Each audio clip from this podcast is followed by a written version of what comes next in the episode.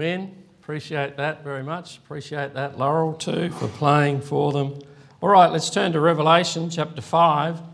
Good to see you this morning. Good to see some new faces. Good to see some old friendly faces that are here visiting as well, and we appreciate you being with us today. All right, Revelation chapter 5, and appreciate Pastor giving me the opportunity to preach, bring the message this morning. And we'll pray in a minute, pray for Cassie particularly. But you might just think of anybody that you know that is sick, anyone in your family that is sick, and we pray for them. As you know, I used to pray for Sister Trish, and she gave me this tie, for those who don't know.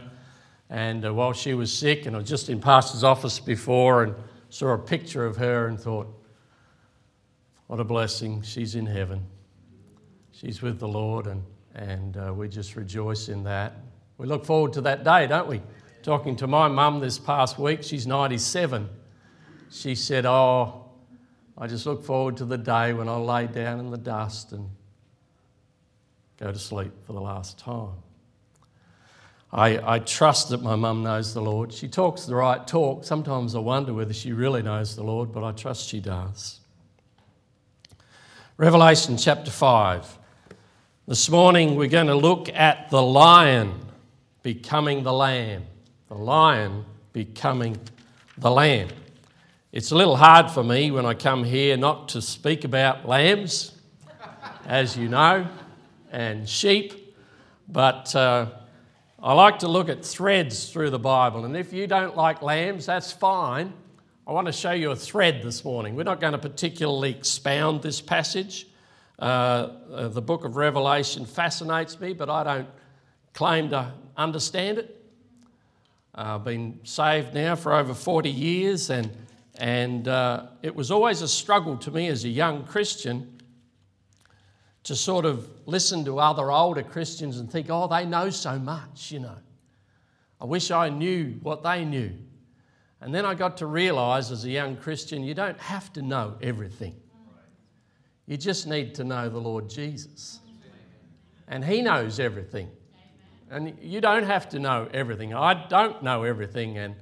And this morning I just want to show you a thread, basically. A thread. And sometimes it can just encourage you when you read something to just sort of see a thread. You don't have to know the whole lot. Just see a thread and say, oh, Lord, I see a thread. And it's a blessing to me. I don't understand the rest. Just let it go. Let it go. You may understand it more as time goes on, as God gives you understanding, but you don't have to worry about it all now. But we can see threads. All right, how about we pray? And then, of course, as you can pick up, the thread this morning is the Lamb. The Lamb is mentioned 4 times here in this chapter. Let's pray, shall we? Heavenly Father, we come to you this morning with thankful hearts, and we want to lift our thoughts to you, lift our thoughts heavenward. Help us, we pray, to behold the Lord Jesus, the Lamb of God, which taketh away the sin of the world. So, Lord, help us, we pray, to just look on Him this morning and gaze on Him afresh, perhaps, and to love Him a little more.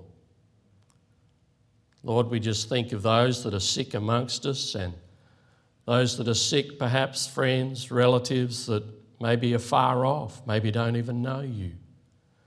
But Lord, each one of us knows somebody that's sick, and we just want to lift them up to you this morning and ask that you would comfort them, you would encourage them, you would speak to them. Lord, you'd bring them to salvation where they don't know you. Lord, this morning we think of Cassie in the hospital. We thank you for the operation that's been undertaken thus far and removed this infected part of her bowel. We thank you for the doctors. We just thank you for the expertise that you've given them. But Lord, we just want to commit Cassie to you now and just pray that you would heal her body, restore her to good health, and we'll thank you for what you'll do. We acknowledge, Lord, that you are the giver of life, the taker of life, but also in this time of life you give us health, and you are our life. So again, we just commit Cassie to you and each other one that is in our thoughts, and pray that your hand would bless mightily this morning. We thank you now. We commit ourselves to you in Jesus' precious name. Amen. I love the song that is sung here at times, "When the Lamb becomes the light."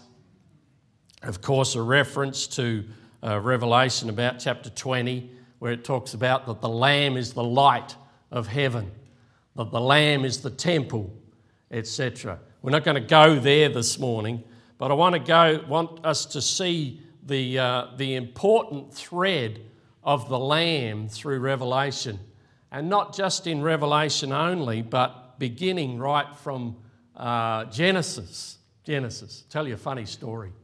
Years ago, I was, I'm getting off the track already, but years ago I was in Bible college, and I never went to Bible college for 2 years. I went there for 1 year, and then they sort of hog-tied me and kept me for another year. I couldn't wait to get out of the place. But anyway, 2 years in Bible college, and the second year, and a lady that her and her husband used to go to a nursing home every once a month or so, and do a little service.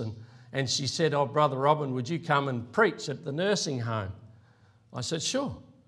She said, "You have 5 to 10 minutes." I said, "All right, no worries." Anyway, I got up there and I said, "Good to be with you today." I said, "I'm going to preach from Genesis to Revelation." And I looked down, and that lady, she just went, "Oh." I only took 5 minutes, but I got from Genesis to Revelation. And I looked that day at a thread too, the thread of the tree of life. And of course I went there and said, the tree of life disappears. The beginning of Genesis, because God bars man from the tree of life, and then it comes up again in Revelation. So I went from the beginning to the end in 5 minutes. No trouble. So today we'll do the same. We'll go from Genesis to Revelation. But it interests me, here in our passage I said the lion becomes the lamb. You have a look in chapter 5 and verse 5. John is seeing something in the future, okay?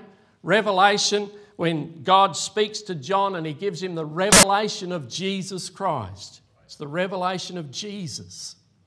And he speaks about things which are, and the things which shall, things which have been, things which are, and things which shall be hereafter. And if you look in chapter 4 and verse 1, it speaks about, he says at the end of verse 1, "I will show thee things which must be hereafter."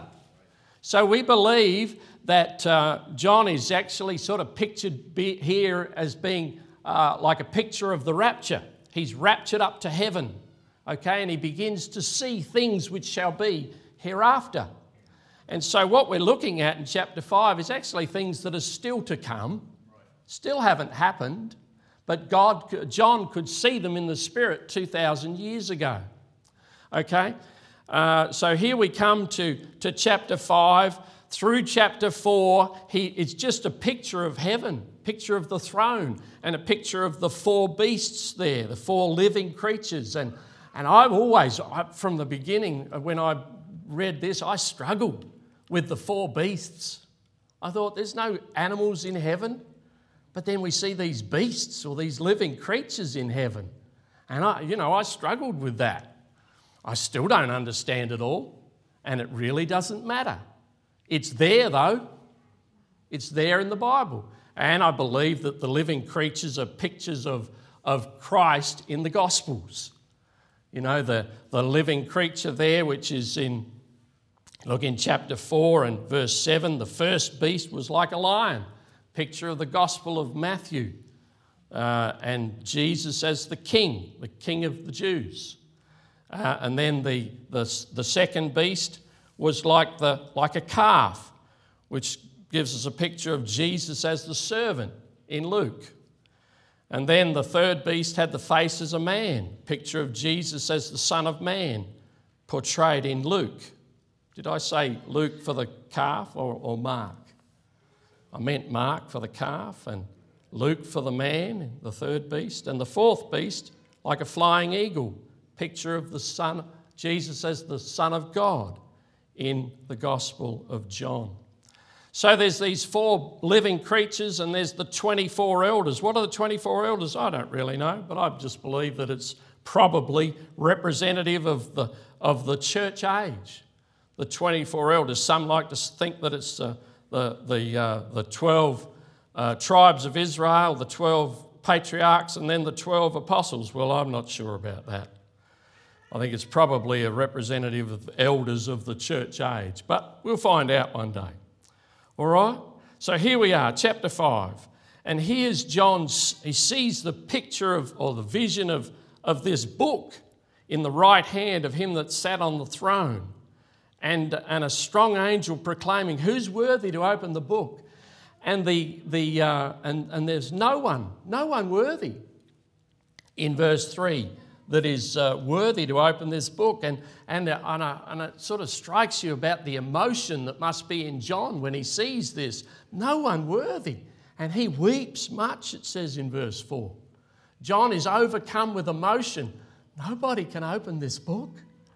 Now, why is he overcome with emotion? I'm not really quite sure. I don't know, again. But no one's found. But one of the elders says unto him, weep not, the Lion of the tribe of Judah is worthy. Of course, we know that's Jesus. It's obvious. He's the king, isn't he? He's the king. But why isn't he spoken of as the king or the Lion more often? That's the only reference that you'll find of him as the Lion.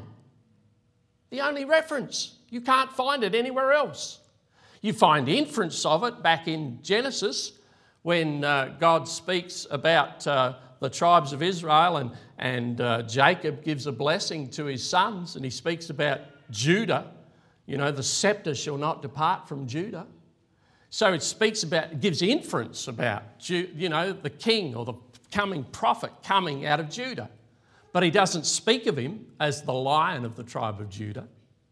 He speaks of Judah himself as being a lion's whelp, but doesn't speak of Jesus being the Lion there. But here he is, he's the Lion, right? But he's only referred to as the Lion here in Revelation once. And then afterwards he's spoken of as the Lamb. Why does the Lion become the Lamb? You and I would much prefer him to be a lion, wouldn't we? You and I would much prefer him to be called the Lion right the way through, the roaring lion, you know, overcoming, overpowering. Who would ever call their sports team the Lambs? You wouldn't do it, would you? Nobody calls, in their right mind, would call themselves the Lambs. Lambs are just made to be devoured. You know, what sort of ridicule you would get if you were called the Lambs. Lambs to the slaughter. Yeah. I was, this week we had a famous soccer player died, didn't he, in the world? Diego Maradona, was it? Did I get it right? I tried to look up and what the name of his teams were that he played for. I didn't succeed very well, but one of the first teams that he played for were the Argentina Juniors, and then the Boca Juniors, I believe. So I'm going to get it right.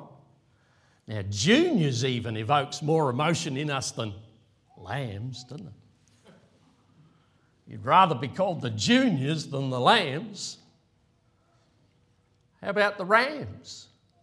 Oh, I can handle that. Well, actually, a lamb can be a ram. I'll show you that in a minute. A lamb can be a ram. But when we think of lambs, immediately we think of that little thing, don't we? You know, that little firstborn baby lamb that comes and it's just a few days old or perhaps up to a few weeks. But Once they get sort of bigger than that, well, they're just a sheep. Actually, you know, they can be a lamb up until they're 12 months old and fully grown, I remember when I first saw lambs once at a shed sort of east of Adelaide. We were first married and I was travelling out to a shearing shed there, and they brought in lambs for us to shear, and they were only a few days old. And I think, what do we got to shear these lambs for? But, you know, in those days, they used to have to dip the sheep all by hand through a plunge dip or in a shower dip. And if you didn't take the tip of the wool off of the baby lambs, the fluid didn't get in and surround them. It just sort of went off. It just shed like water off a duck's back. And so they brought these lambs into us, only little fellas, and we had to shear them. Well, can you imagine these legs handling little lambs and trying to hold them? And, you know, lambs, when they're little and they're just, you know, they're virile and a few days old, up to a couple of months old, they're as slippery as oil. They are. And I had trouble holding those things. They'd be getting up. They'd be running away. They'd be, oh, where is he? My handpiece is going in my hand and I got no lamb, you know. Going all over the place. They were hard things to shear. And I thought, how are we going to shear these things? Well, I learned after a while. You sort of learn how to hold them. But anyway, who would be called a lamb? Well, it's interesting, but Jesus chose to be called a lamb. You know, in Isaiah it says somewhere, the thoughts of God are not our thoughts. You know, the ways of God are not our ways. That's definitely so, isn't it? We would not choose to be a lamb. Why did the lion become the lamb? Well, I want you to come with me to Genesis chapter 4, to get an inkling of this right from the beginning. Genesis chapter 4. And we see the first reference here without a lamb there, without a lamb being mentioned. Brother Andrew, would you mind grabbing me a water, please? I don't usually need any, but I'm famished this morning. Genesis chapter 4, and here we have the account of Abel and Cain. You know, Adam knew Eve, his wife, and she conceived and bare Cain and said, I've gotten a man from the Lord. Now, you've got to remember, in the context, God had cast Adam and Eve out of the garden, right? He'd put them out, and he'd told them, though, that the seed of the woman would bruise the serpent's head, hadn't he? And so they had a promise that they were looking forward to, and they never had any idea when it would come. And Adam and Eve possibly thought in their minds, Is this the promised one? Is this the one that's going to step on the head of the serpent and take away our sin? In process of time, it says, and verse 2, and Abel was a keeper of sheep. Doesn't mention lambs, but the fact that he was a keeper of sheep automatically means lambs are born, right? But Cain was a tiller of the ground. In process of time, it came to pass that Cain brought of the fruit of the ground an offering unto the Lord. Why would he do that?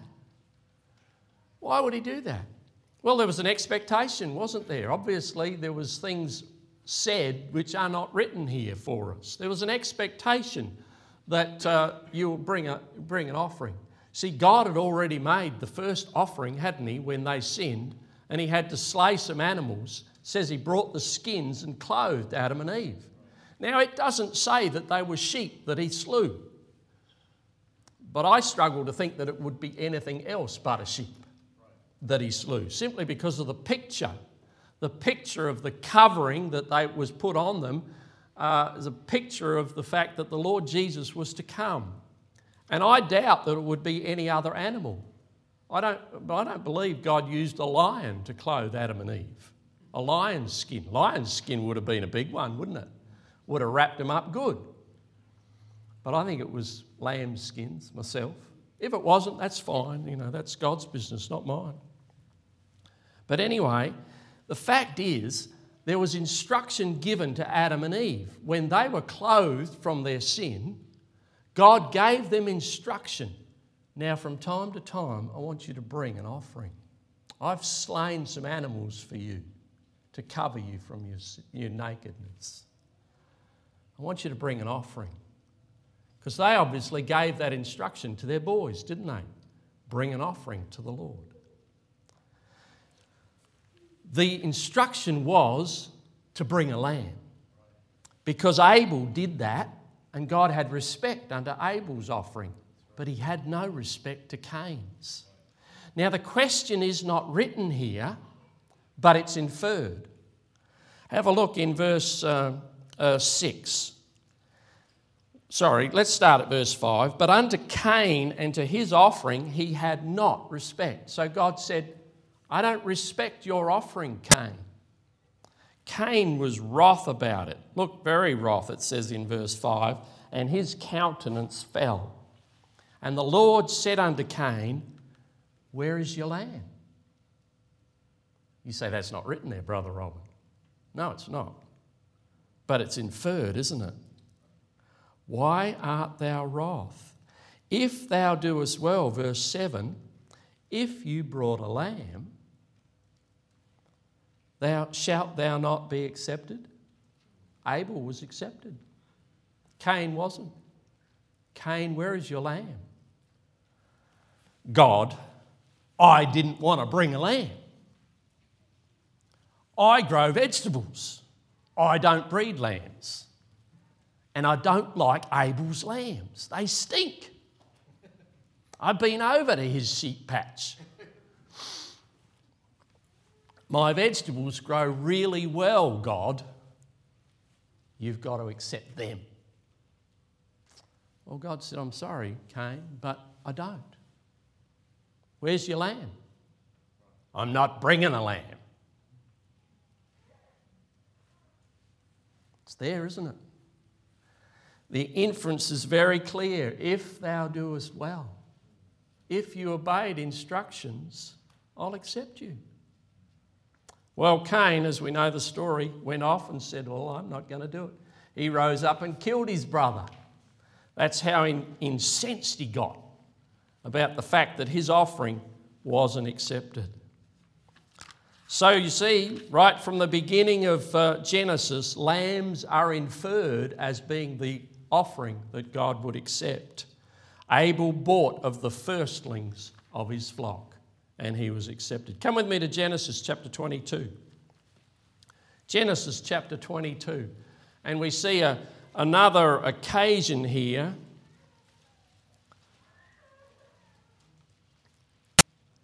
The question is asked by Isaac here as he and Abraham are going up Mount Moriah.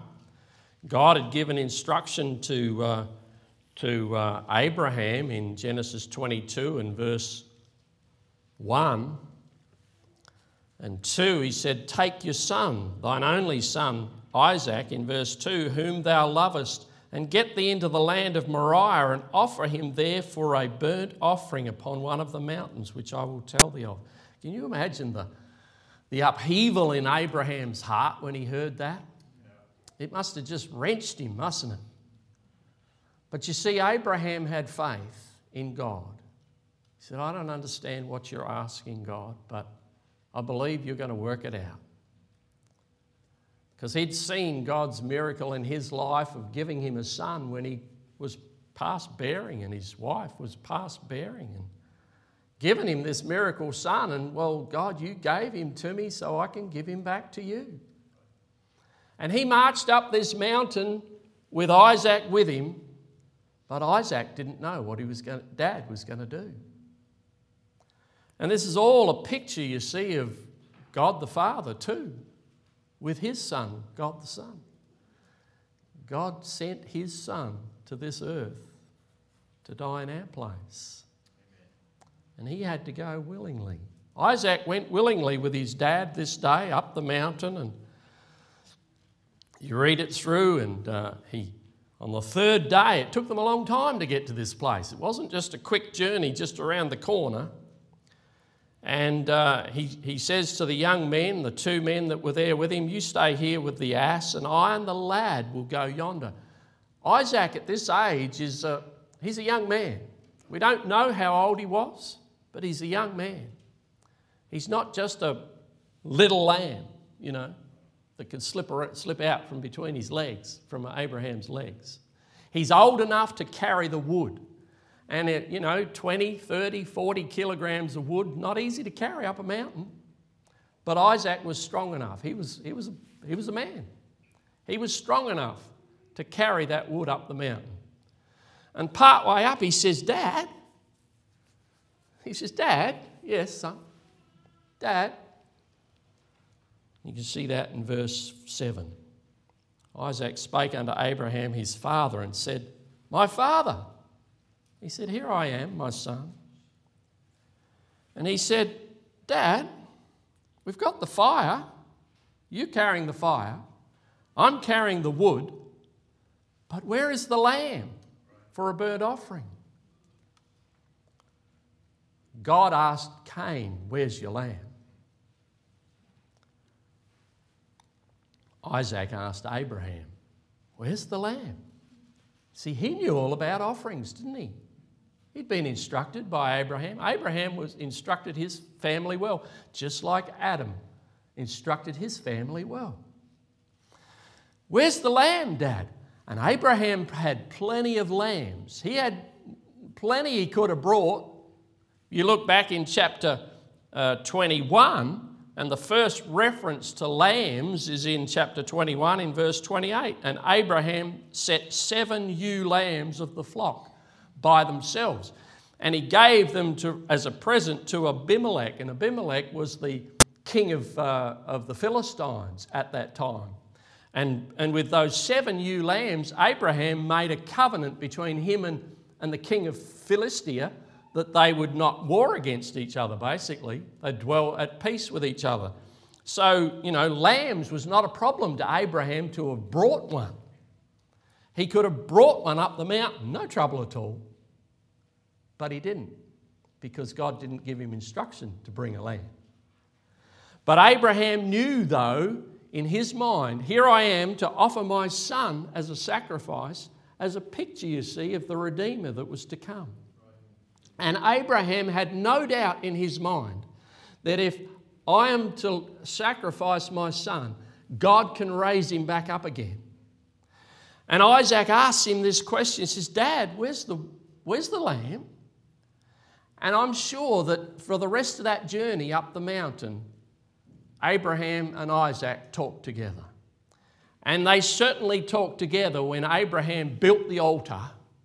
And then he put the wood on the altar, and he started to speak to Isaac and said, "Son, I have to tell you something. God has instructed me to bring you up here and to offer you up." "You're joking, Dad." "No, I'm not." And Isaac and Abraham talked it through. Because Isaac was, like I said, he wasn't just a little lamb that could slip out between Abraham's legs anymore. He was a man. Isaac would have taken his father out. Abraham's 120 years old at this stage, probably. Maybe more. Maybe older. Isaac could have run away from Abraham and said, "You're not offering me up, Dad, for a sacrifice." But it says that Abraham bound Isaac, laid him on that altar. And he's ready to plunge the knife in to kill his son. I bet the tears are streaming down his face as he's doing this. "Son, I don't understand all that's going on, but God is going to raise you up again." And then God calls out through an angel, says, "Abraham, stop. Now I know that you would not withhold even your son from me." I know. God was testing Abraham. It was a test of his faith. And God tests every one of us. If our faith cannot be tested, brethren, it's not faith. Our faith will be tested at some stage or other. Abraham certainly was, wasn't it? Well, Isaac got let off the altar because the angel called out and said, "Stop." And Abraham turned around, it says, and looked. And in verse 13, it says, he lifted up his eyes and looked, and behold, behind him a ram caught in a thicket. And you say, well, a ram is not a lamb. Well, like I said to you before, a lamb is still a lamb until it cuts its first teeth in its jaw, and the first baby teeth are popped out, and the second teeth come through. And when the second or the first grown adult teeth come through, it's called a two-tooth after that, or a hogget. But that doesn't happen until at least 12 months to 14 months of age. So Abraham looked around and he saw a ram in the thicket. Now the ram, brethren, was a lamb. When Abraham took the ram out of the thicket and he looked in its mouth, he said, "Yes, son, it's a lamb. It's a lamb." That's how you tell. You look in their mouth and check their teeth. He checked the teeth. I can remember one day catching a full-grown ram out on the back of Rockwell, and he was on his own. I set my dog onto him, and Kelly was a great dog. He'd grab the throat of a sheep that I pointed out to him, and he'd hold it till I got there. And I can remember grabbing this ram one day and then, getting him down, wrestling him onto the ground and tying him up, and then looking in his mouth, and I couldn't believe my eyes. I said, "And it's still a lamb." He was huge. He was huge, but he was still a lamb. Still a lamb. Years ago, we were out at, we'd just perhaps gone to Rockwell, I can't remember, but I had sheep on a gisman at a property in Bourke, and it was called Back of Bourke Fruits, and they had a bit of land that they let me run some sheep on, and I had some sheep there, and the fences weren't all that great. Anyway, one day we went there, and one of the workers at Back of Bourke Fruits, his name was Bozo. Bozo was a great man.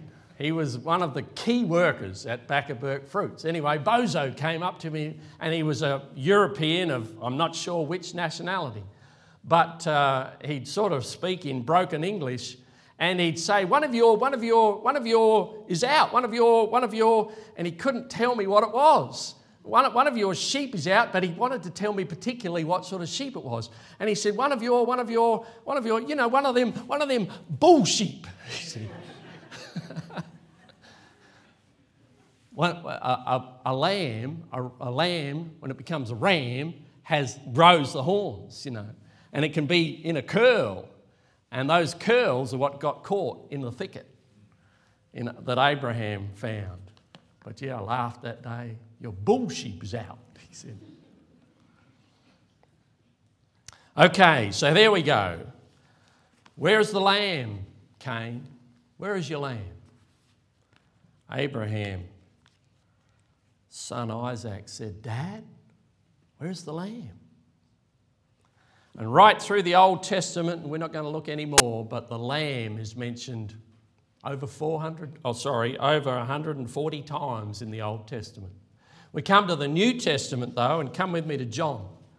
John chapter 1, and we're going to have to quit. We'll pick this up another day, won't we? We haven't really looked at the Lamb in Revelation at all, but if I can just encourage you today just to read the book of Revelation and mark every time you see the word lamb. And I'll just mention it a little bit more in a minute, and then we'll finish. But John chapter 1, John the Baptist, when he sees Jesus in verse 29, "The next day John seeth Jesus coming unto him and saith, Behold, the Lamb of God, which taketh away the sin of the world." Where is the Lamb? Here he is, folks. Here he is, John says. He's the one that will take away the sin of the world. Drop down to verse 36, "And looking upon Jesus as he walked, he saith, Behold, the Lamb of God, the Lamb of God. If you notice there, Lamb is in capital L. Capitals, that's very important. It always denotes Godhead. It denotes the Godhead. Now come to Revelation and we'll finish up quickly. Revelation chapter 5. There was 4 references in the passage that Jeff read for us. 4 references to Lamb. Guess how many there is in the whole of Revelation? There are 28. 28 times that Lamb is mentioned in the book of Revelation, and it is Jesus that it's talking about. Here in our passage we have 4. The Lamb as it had been slain in verse 6. Okay? Obviously Jesus. The Lamb is then worshipped in the next few verses.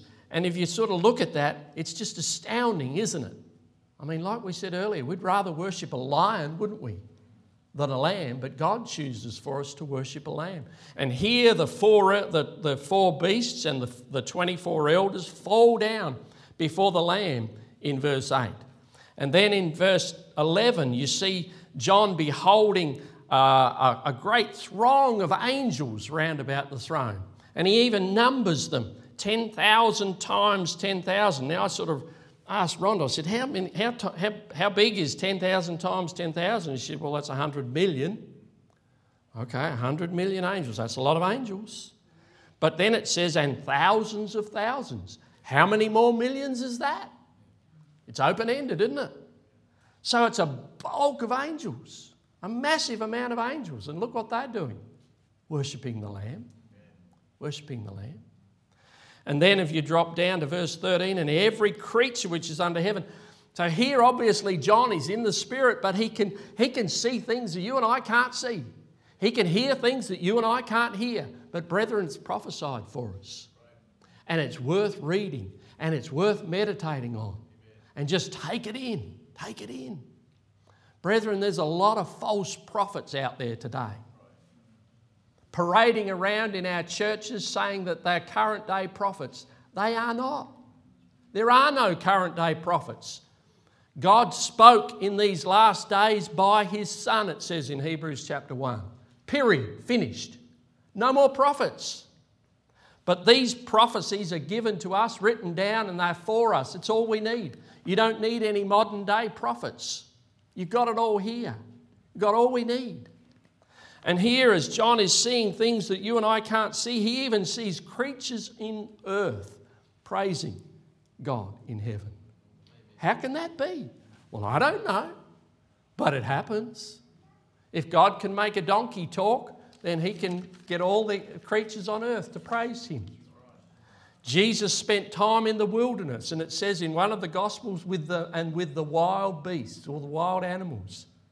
Did they take him out? No, because he's the Son of God. They worshipped him. They worshipped him.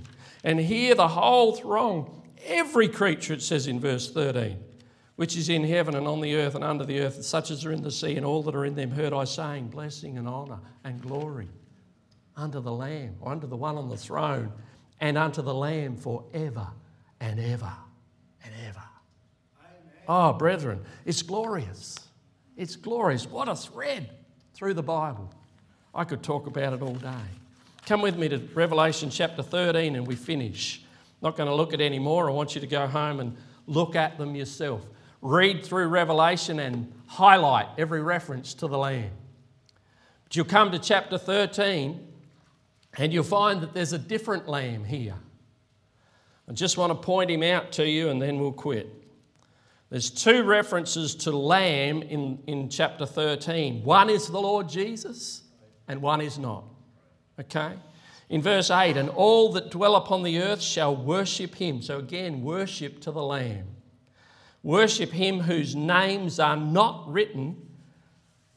And all that dwell... So the Revelation chapter 13 is speaking particularly about the Antichrist. Okay?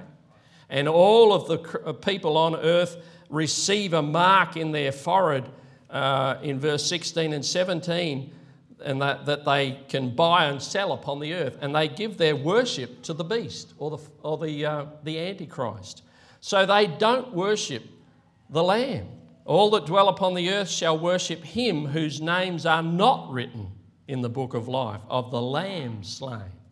So they don't worship the Lamb, but they worship the one that's mentioned in verse 11. And I beheld another beast coming up out of the earth, and he had two horns like a lamb, but you'll notice it's little L, lamb, like a lamb, but he's not a lamb.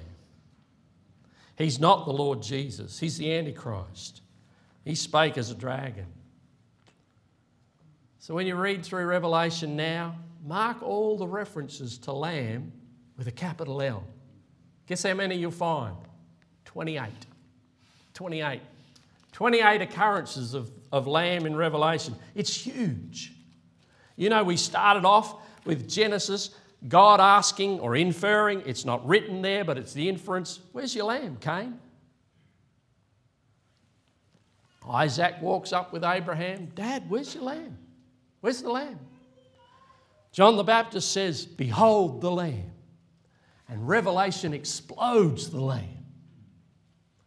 Gives him out for all to see in amongst all the gore of Revelation. I know it's not an easy book to read. I know it's not an easy prophecy to understand. You don't have to understand it all. But you can worship the Lamb. Amen. Worship the Lamb, all glorious above. And honour him. He's worthy. Heavenly Father, we just want to thank you for the Lamb. We thank you for the Lord Jesus. We thank you that your ways are higher than our ways. Lord, help us, we pray, each one of us, to just worship the Lamb, all glorious above. And Lord, look forward to the day when we'd be with you for all of eternity. Father, we thank you in Jesus' name. Amen. Thank you, Pastor.